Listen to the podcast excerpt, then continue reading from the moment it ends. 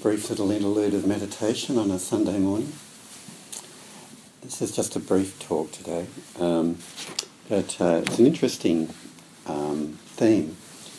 On our last session that we did, um, Coral, who you know, mentioned to me a story which is mentioned to her um, mindfulness group up on the Sunshine Coast where she lives.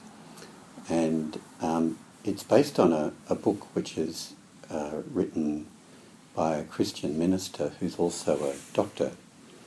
And the title of the book is Play the Ball Where the Monkey Drops It. And uh, Play the Ball Where the Monkey Drops It. And it's based on um, true story, apparently, of um, when the British um, were uh, India, the British Raj uh, developed golf courses so that they could play golf, and they, you know, they, you know, they cut them out of the jungle and so on. Only the problem in India compared to Scotland or um, or England is that there is monkeys in the uh, jungle, and uh, and when the, the golfers would play golf and hit the ball, the golfies the, the, the, the, the monkeys would come out of the trees and they'd pick up the golf balls and then toss them randomly somewhere else as little playthings, you know, so they'd toss them here and there. And uh, of course, the golfers became very, very frustrated with the monkeys. And so they tried all kinds of things at first to uh, control the monkeys. So they tried building big fences to keep the monkeys out, and that didn't work. And then they tried to capture the monkeys, you know, and take them off somewhere else, but more monkeys just kept coming. And um, the more frustrated the golfers seemed to become, you know, with the monkeys moving the golf balls, the more the monkeys seemed to get excited about it and did it more often. And so the golfers came up with an interesting um, strategy um, to deal with this, which is really a metaphor for the way we can live our lives. Is what they came up with was that wherever the monkey dropped the ball, that's where you had to play from. Right? And that applied to everyone. and, uh, and so that's the way they, they adapted to their circumstances. First, they tried to control their circumstances, and when they realised it didn't work, they ended up adapting to their circumstances, responding to what was there, playing what is there. And it's a really um, great metaphor um, you know, for the way we live our lives. Because imagine you're one of the golfers, or you're just a person living your life. The immediate thing that throws up, do you know, you do a really good shot, do you know, and then the monkeys come along and move your ball. And it's like, I, but I did a really good shot. Do you know, it's not fair. Do you know, I really did my best and it turned out really well. And these bloody monkeys, you know, they move the balls.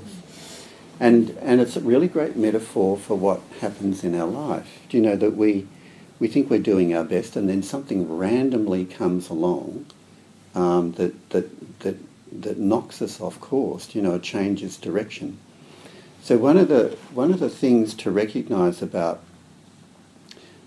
the experience of life as it is, and you really do get a sense of this when you're meditating, when you just tune in to experience, is things are just happening randomly. There's just randomness occurring all the time. And that's the nature of the universe.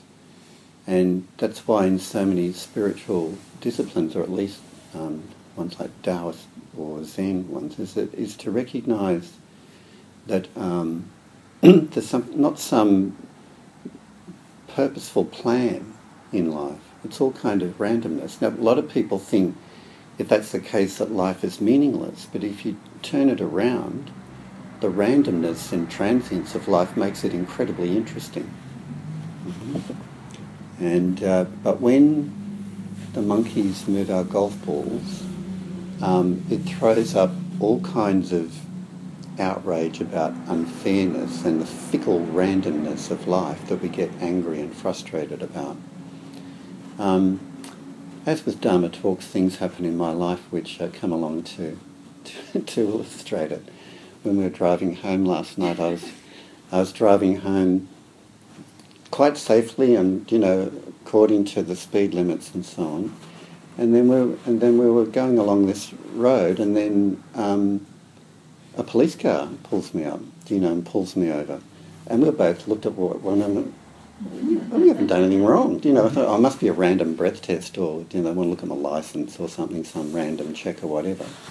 And then I won't go bore you with the details, but they picked me up on this very minor, minor traffic infringement, you know, which was not unsafe or anything, but if you probably it was a, a, a, an infringement, but it was extremely minor. I didn't even know that I did it.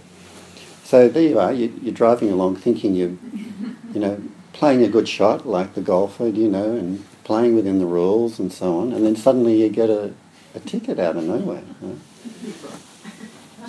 I must say I, I didn't have a temper, temper tantrum, but I wasn't happy jammed for the rest of the uh, the um, drive back home, but I'm fine today. It, it's an example of the thing, but they're the things that happen to all of us, and, and it may be on a minor level. It might be that you you break a cup or a door won't open, you know, or you made a time to meet someone and they don't turn up, you know, the, the train doesn't run on time. They're, they, they're, they're the minor things that make up our life, and they're the, the, the more major things that make up our life too, where um, you go blind or you go deaf, you know, or you become a quadriplegic. Mm-hmm. Um, those things happen to us as well. But if you speak to people to whom those things happen, um, losing your sight or losing your hearing or becoming quadriplegic doesn't make you as unhappy as you think it would if you often speak to those people. And winning the lottery doesn't make you as happy as you think it would. Mm-hmm. The other thing to consider in this too, about um, play the ball where the monkey drops it, when I first read this story, what immediately came to mind, and it's funny, it sort of indicates a bias which is there, I think, in everyone's mind. The, the immediately, the thing that came to mind was how unfair it was, assuming that the monkeys would drop the ball in an unfavourable position. Mm-hmm.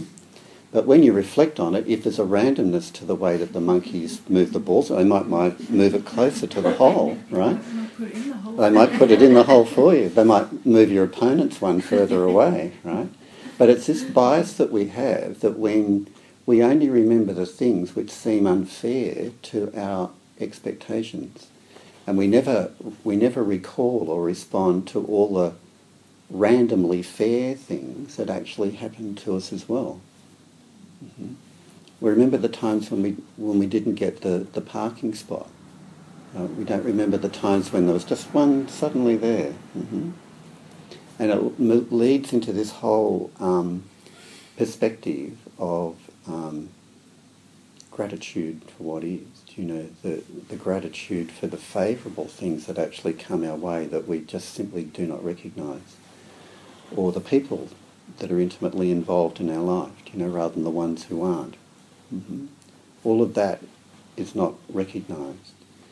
But from a Zen perspective, the whole, the whole, the, whole thing is kind of funny and joyous. You know, the, the randomness of the fairness and the randomness of the unfairness and the monkeys moving the golf balls is just the kind of that's the kind of wonder of the life that we live.